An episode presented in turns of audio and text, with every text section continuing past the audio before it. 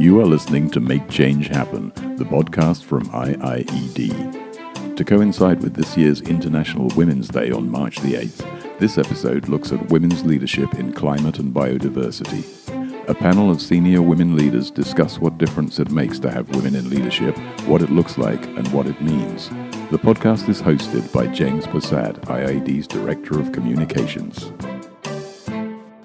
Good morning, good afternoon, and good evening, wherever you are in the world, and welcome to the latest episode of the IIED podcast, Make Change Happen, episode 21. The topic is women leadership in climate and biodiversity, timed to coincide with International Women's Day on the 8th of March. And what I'd like to do is invite a conversation on women's leadership in climate and biodiversity. What does it mean? What does it look like? What does it mean specifically for climate and biodiversity sectors? And what difference does it have to make women in leadership? All levels. It's a real privilege to welcome to the panel today three senior women demonstrating leadership in climate and biodiversity sectors. We have Ritu Bharadwaj, principal researcher from IIED's own climate change research group. Omaira Bolaños, Director of Latin American Gender Justice Programs from the Rights and Resources Initiative. And we have Ivonne Higuero, Secretary General of CITES. Welcome to you all and really looking forward to the conversation. What I might do is just ask you to introduce yourselves a bit more, if I may. Hi, James, and it's great. Thanks so much for the invitation to be on this panel with uh, these other great women leaders. So I'm very happy to be here. Let me just first spell out CITES because it's such a long name that some not always know what it stands for, but it's a convention. It's a legally binding agreement that deals with the international trade of endangered species of wild fauna and flora. So we have a listings of uh, animals and plants. We call them CITES listed species where they have to be regulated for international trade. And I'm the Secretary General of the Secretariat that manages the convention and uh, services the parties to the convention. And uh, yeah, first woman to be uh, selected as head of the Secretariat. So an honor, but also a responsibility and also the first woman, not only the first woman, but the first from a developing country. So, yes, uh, I, I, feel that I fit into this uh, discussion today. It's going to be very interesting, I'm sure. Thank you, Ivonne. Delighted to have you with us today. Omaira, please can I ask you to introduce yourself and your organization, please? Thank you. Uh, my name is uh, Omaira Bolaños. I'm originally from Colombia. Several years ago, I had moved to the United States as, as a result of the internal conflict in Colombia. Luckily, I ended up working with Rights and Resources Initiative. We are a global coalition uh, of more than 150 organizations across the world that work together to advocate for the community collective tenure rights for indigenous, Afro-descendant, and local communities across the world. And I have been with the organization for 12 years, and I have been in the leadership position and moving forward also not only in Latin America, but making and creating a program on gender justice around collective tenure rights. Thank you, Omaira, and welcome to the panel. And last by no means least, Ritu, would you mind introducing yourself, please, and your work? Thanks so much, James. So I'm Ritu Bharadwaj and I work with the climate change group at IIED. So I have close to 20 years of experience, and these 20 years I've made the journey from one of the most underdeveloped part of India, Bihar. Not many people know about it. So that journey has been from there, trying to create a space for myself and the people I work for, uh, especially uh, women, marginalized indigenous people in all these 20 years. And in whatever space that I have worked in, whether it was the developing agencies with government agencies, whether UK or India government, I've tried to do justice to this role. And I do hope continue to do this through the loss and damage program, the social protection program, and most recently, which uh, an area which been very close to my heart, which is around looking at the impact that climate change creates on migrants uh, and their families and the and the trafficking and human rights issues that it creates for them. So yes, delighted to be in this panel, especially in the midst of two really great women. Thank you, Ritu. Delighted you can join us today, and thank you for um, explaining the vital work that you are all doing. Look, looking forward to finding out more about that as the conversation progresses. First question is What does women's leadership look like to you, and why do we need women leaders across biodiversity and climate change spaces? Well, I think that thanks, James, for that question, because I think it's especially interesting when we're talking about biodiversity and climate change, where maybe it has been overlooked uh, in terms of the responsibilities of women dealing with natural resources, dealing with nature, dealing with wildlife. And we need to engage them more uh, on these issues, especially when we see that we're in this triple planetary crisis, uh, including pollution, climate change, and biodiversity. And I think it, uh, for us, it means that uh, we have to pay more attention uh, to women's women's issues and, and women and girls who are living close to nature, who are next to habitats that contain this wildlife, and what their roles are. And, and, and, and it's amazing that in all this time, only until this last meeting of the Conference of the Parties, which is when our highest level governing body took a decision with 184 parties to agree that we should have a gender, a resolution on gender and international trade in wild fauna and flora, as well as develop a plan of action for women. So as we see more women becoming leaders in their communities, especially in indigenous communities and local communities, we have to make sure that they are engaged because they're playing a critical role in uh, making sure that wildlife is there for future generations, which is really the aim of CITES. And I'm hoping that in my, since I'm the first woman leader of the Secretariat of this UN convention, I can play a big role in ensuring the recognition of the work that these women are doing and engaging them better in as a stakeholder to the convention. Yeah, that point around recognition we'll come back to uh, when we're wrapping up, but thank you for acknowledging that. How do you see the change in the importance of women's leadership playing out now? Omaira. I think there has been a lot of changes. I wanted to give you some uh, some data uh, from the standpoint of our work uh, in securing collective tenure rights for communities. Indigenous, Afro-descendant, and community women across the world uh, comprise more than half of the 2.5 billion people who relies on the community lands to support their livelihoods, food security, energy, traditional medicine, and cultural and religious traditions. However, women from these groups legally own less than 20% of the world's agricultural lands. In that context, indigenous Afro-descendant and local communities across the world has been making efforts within their own communities to start breaking barriers that allow them to have a voice, to have a perspective on how to manage and how to benefit not only personally and their families but communities. So several processes that are coming from the ground is what is allowing us to see women in leadership position at all levels. And one of those issues that are coming on the ground has to do with women taking lead and ownership of processes of intergenerational leadership formation that allow continuation for making visible the roles, important roles that women are playing at all levels. In leadership in climate change, leadership in conservation and in, in development has to take into account the different type of voices that women has at all levels. And people like me and Ivonne and others that are in this leadership position is not to handle our uh, jobs and responsibilities, but I'm making sure that we open spaces for other women to bring their perspectives and put in the table the right-based agenda for women. Yeah, talking of locally led leadership, Ritu, I wonder if you have any examples or give us the backstory to some of the projects that you're working on where that's been demonstrated, please. We've been talking about the top down leadership, and we should be talking about that bottom up leadership. And when I, in fact, I was in the field yesterday, uh, and when I look around, I see women and girls being an active change agent in so many ways in almost every project that I'm working on. Uh, but I would particularly like to highlight uh, the story of women leaders in Dumradi village in Jharkhand, where they're ensuring that the poor and vulnerable families are identified, they're registered, and they get access to social safety net during crisis. And these crises have spanned from climate crisis like uh, drought and floods, but also COVID crisis. And you can see when you go to these villages, you can see the women, uh, the village elders, the poor seek their help in getting old age pension, livelihood access, food subsidy, access to health benefits, and so on. And I would say that they are virtually acting as a help desk in these for these families in the village. And uh, this approach is also helping government functionaries get up to date data on poor and marginalized household.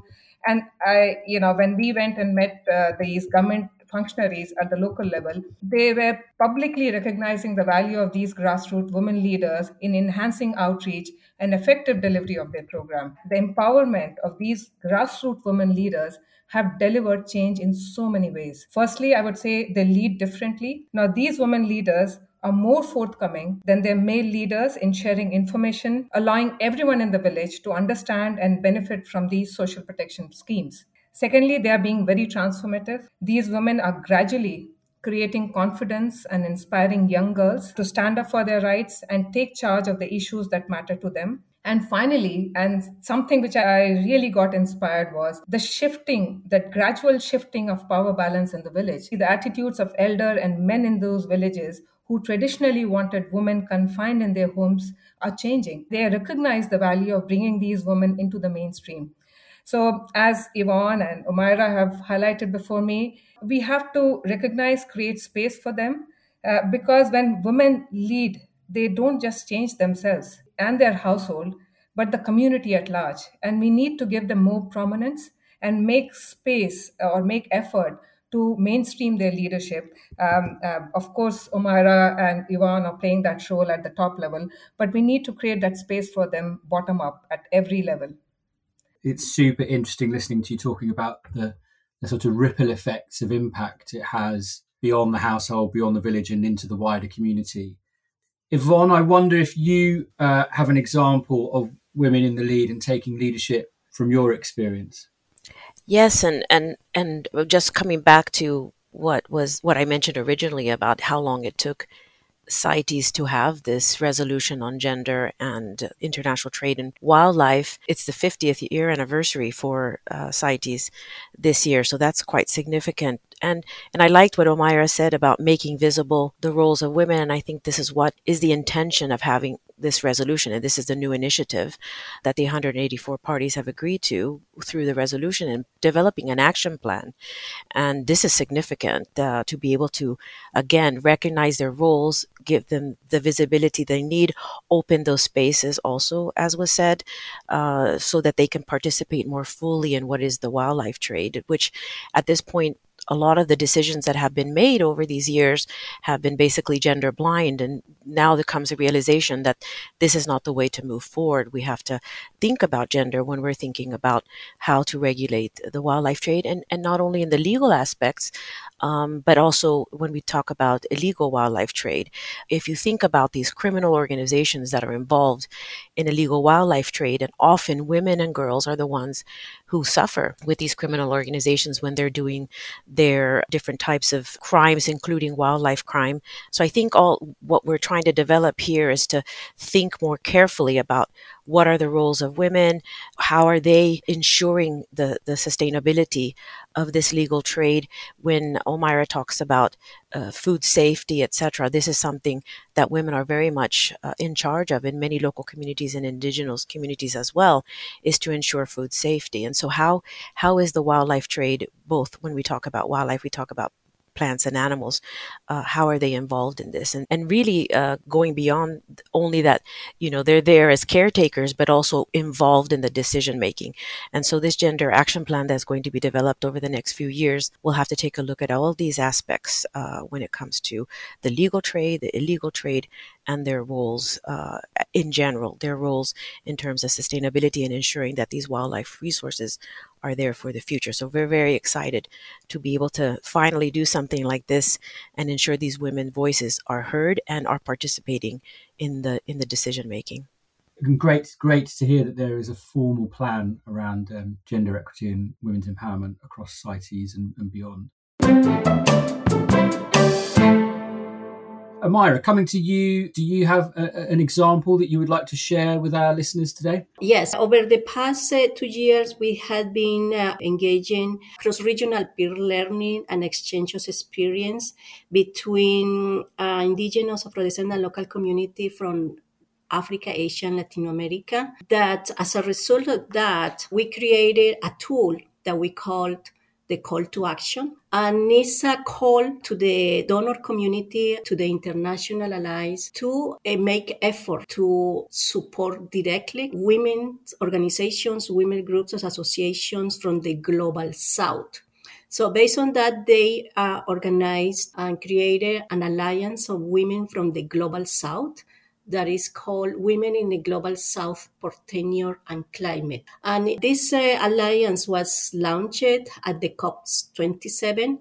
As uh, everybody has uh, uh known, uh, in the COP27, many of the donors committed to 1.7 billion dollars to support communities on the ground for climate change, mitigations, and adaptation. And then the women from the Global South Alliance is recognizing that this is a very good step, but more effort needs to be done to ensure that women on the ground that are facing the majority of the effects of climate change and are bringing at the front in defense of lands and creating alternatives for climate change adaptation are also the target of this funding. So, Women in the Global South Alliance has demonstrated that finance at the global level for indigenous Afro-descendant women is very little, and in some cases, is not even has not even been recorded. So, they are defining a strategy for uh, engaging directly with donor and international communities to bring and claiming that they have a voice and agenda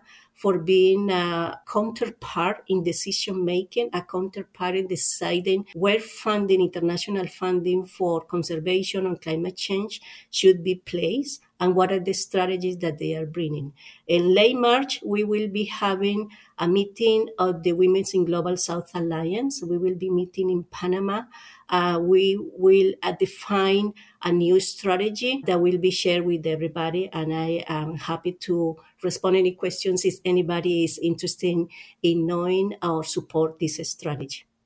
That sounds great. And three great examples there of um, women moving into and taking uh, leadership roles in different ways, both at a local level and an international level. And just um, just picking up a thread of, of, the comment that you made, Omaira, about um, finance being a barrier to, to women's leadership, I wanted to sort of explore those barriers a bit more and what can be done to overcome them. And Yvonne, can I invite you to sort of describe some of the barriers that you're perceiving to women and girls moving into leadership roles? Absolutely, an uh, excellent uh, point about the financial support that's needed. In fact, the resolution that was just adopted includes a call on donors and the international community to provide financial support uh, on this resolution, which includes uh, financing uh, women's participation. Some of the things that we've been trying to change over time is about participation of women in in training, in CITES meetings. This is how they can be more involved in decision making, uh, including women in, de- in the delegations of the parties. When we invite the parties to participate in a training, for example, we ensure now that we put something in there saying that we encourage that there is diversity in the representation of the party to these meetings and to these trainings because at the end of the day knowledge is power. And if you have if you're not able to participate if you're not able to be uh, taken into account included in in learning and training and knowing better how to manage wildlife, how to manage nature, then uh, you miss out and you're not going to be able to be part of the decision making at the national level either. I believe very strongly that women are, are much better, are very good uh, sharing information and taking back that knowledge and information to their communities. But I, again, it's it's not as simple as that, is it? I think we have to do better, and I and I am sure that we will be looking at ways to do better uh, through this gender action plan to ensure that it's not just a a box ticking, is it? That we just simply say, well, we have had so many, it was half and half, there was equity in the representation in the meeting, but that we really are including them in advance. We integrate gender when we're thinking about project proposals. I see barriers there that often we don't include them in project proposals to be able to understand how uh, it is that women interact with nature. I think we're taking steps in the right di- direction, but I think we do have to think more seriously about gender inclusion. And I'm really happy to meet these women leaders in this in this uh, panel because I know now that I can engage with them. They have a lot of experience of taking women into account, gender into account when they're developing their programs. I just want to give one how when we talk about including it, women and we have to really give it a lot of thought. Uh, it reminds me of an experience that I had when I was dealing with gender more fully in my previous post, and just not not having a thought about women traders and thinking about when they had to come to the uh, government offices to get their permits for trading the uh, government offices were not open at the right time for women to be able to go get their permits. Women often have to take children to school. Women have to deal with the, the feeding of the children and the family. Uh, in some cases, they were, if you were talking about women traders in small communities, they were dealing during the day and getting water and preparing, uh, f- uh, again, food, taking care of the children when they le- they got out of school. And so just including those that type of, of analytical thinking about what can make it easier for women to be in a certain space is something that we all need to work on. I completely agree. Ivonne has really brought in very practical insights on what really happens when we talk about implementing some of these gender strategies. We quite often see projects and programs take that very narrow approach of tracking numbers of women participation, uh, but that does not often give you the true picture always. And I was recently carrying out an impact assessment of an adaptation project in Bangladesh where we saw high girl participation in community activities like Green Club, Oxygen Bank, etc. And the implementation agency was very quick to highlight this as success. Uh, but when we dug deeper and we found that there was an emerging gender stereotyping of these activities, which boys in those villages considered as soft activities and did not participate. So, in fact, with activities like these, we are doing a, a disservice. Uh, and, and because by doing this, we are brewing that gender imbalance in the minds of children at a very early age. Uh, and quite often, many of these monitoring assessments are like check boxes, as Ivonne highlighted. Uh, and it does not really change the conditions on the ground, uh, the things that we really want to change as a result of these uh, efforts. And I'll just highlight one other, another example uh, from Jharkhand in India, where we saw that the state government reserved 50% seats for women to be worksite supervisors for a social protection program called MREX. Well, women were indeed hired in these programs, but they were not provided any training to perform that role. So, no enabling conditions, no mentoring, no handholding support. So, in effect, they were being set up to fail. So, you know, in many sense, beyond these gender strategies and monitoring of these numbers, we really need that behavioral and society change, uh, what Ivonne was highlighting, and genuinely create that enabling environment and condition that allow for and encourage these women to participate more proactively. And we also need to understand that when women try to come up and change, there are people around them who collude and try to keep that status quo. And we need to make effort to change that status quo uh, in order to bring about that real transformation in society uh, that we are all been talking about in this panel. Omaira, can I come to you, please, on the work that the Rights and Resources Initiative has been doing, pushing for women's inclusion and participation in your work? Yes. Um, one of the big issues for us is the bottom out approach to be able to build ideas, to build strategies, and connect to the international agendas on climate change, and conservation and development and food security and agricultural development to be able to respond really to what is on the ground. So that for us is, is very important. And, and the other part is I, I wanted to to highlight one example that we are uh, working with community women's and there is a case in Colombia with 230 women from the Afro-descendant communities in 10 municipalities in the south of Colombia.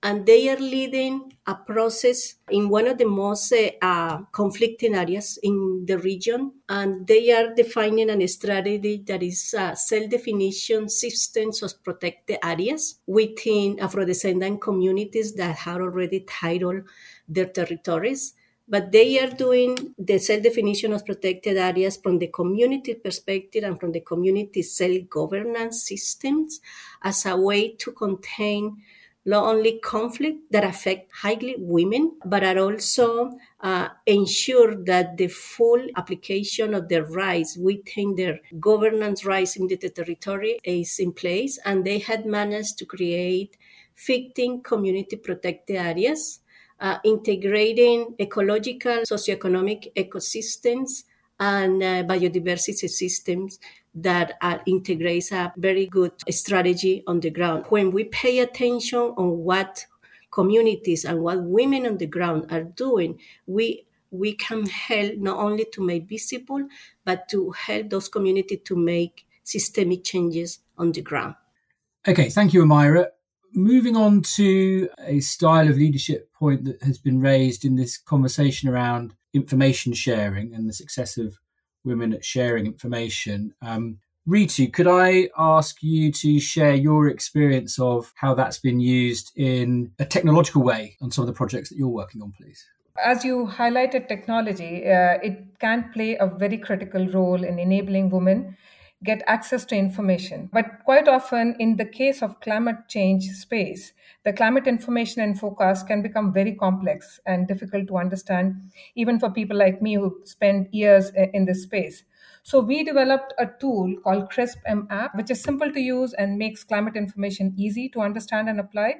And we delivered this through a people's driven approach, uh, where we created a cadre of women climate sathis, as we call them, but in literal translation, that would be climate friends from among the community. And we trained them on the use of this app and we supported them with mentors and you can see we could actually see how what difference this technology but also the information that this technology to empowering women in those villages so armed with that information from the app women climate sathis uh, uh, when we went and interviewed them they said that now we when we go into the village meetings people look at us with respect and awe because we have information that others don't have. But we don't use that information to help ourselves but we share it so that others can benefit from it. Just purely simple uh, access to that technology and the use of that app uh, had much bigger shifts in that area. So along with this this use of crisp m app uh, the women they started using and exploring other apps on the smartphone.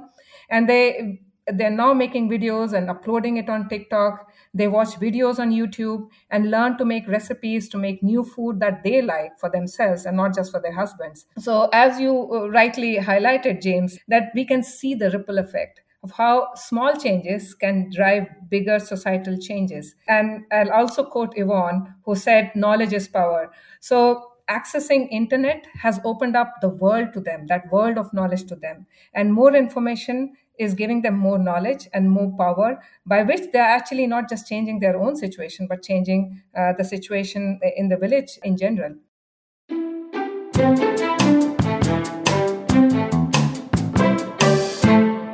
We're coming to the end of the discussion. Ivonne, coming to you first. If there was just one thing that you could do to um, increase the empowerment of women in leadership positions in, in climate change and biodiversity, what would that be, please?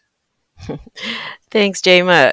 I, I think it's a collective push. I think uh, as Omaira, Ritu, and myself, we can do a lot. But if it's not collective, if it's not bringing on men on board as well, it's difficult to make change. And I'm not talk- talking only about at the international level, but at the national level, at the community level as well. We've heard some very good examples of how those changes need to happen at those at that other levels uh, I- I- within the country uh, to make a difference, to make a change. And if it, in my case, if it wouldn't have been because the United Nations Secretary General decided that he wanted gender equality in high level posts, I wouldn't be sitting here speaking to you. So definitely, we need our male counterparts to be part of this push push to include women and to ensure that we hear their voices. That's terrific. Thanks, Ivonne. And same question, if I may, to you, Omaira. What's the what's the one thing you would focus on? Uh, I think uh, one of the major step that we can uh, take is to provide dedicated and sustained funding to allow women from the grassroots organizations and the local level to participate in different scenarios and to make the changes and arrangements to allow for that participation to be effective, inclusive, and a safe place for women from the local communities to be able to participate. And that means uh, to allow uh, for women to talk in the way as indigenous and Afro-descendant local community, uh, to provide uh, interpretation in different languages, and for the organizer of events understand what are the women that they are bringing to participate and give the same respect and status that we will get to any other women uh, from the global north. Thank you, Omaira. And Ritu, one thing, if you could change, uh, what would it be? I would say that the journey of all these women leaders I talked about, um, it hasn't been smooth. And for women to get where they want to be, they have to walk five steps more, a mile extra than their male counterpart. And, and in that sense, when I look around me, every woman is a leader. And because they still face barriers due to repressive societal and institutional norms. But the efforts are transforming the system and making a difference. And I would say that women, like you asked me one, but I would say that women would need capacity, they would need support, and they would need encouragement. Right now, these women that I talked about are making difference in small ways in their own society around them. But if we really want that transformational impact to happen at that broader canvas, at that bigger level, we need to provide them support and encouragement and capacity and technology. Thank you, Ritu, and, and, thanks to all three of you for demonstrating inspiring leadership and inspiring female leadership to the sectors that we work in. Wrapping up now, yes, I'd like to thank Ritu Bharadwaj from the IIED, Omaira Bolaños from the Rights and Resources Initiative, and Ivonne Higuero, Secretary General of CITES, for your inputs today in this really important conversation. Thank you so much. And you can find out more about today's podcast, our guests, and their work at iied.org slash podcast, where you can also listen to more episodes. You can also find further information by searching for climate change and gender within our website. You can leave us feedback or follow the podcast at soundcloud.com slash the IIED. For more information on all aspects of IIED and our work, please visit our website at www.iied.org.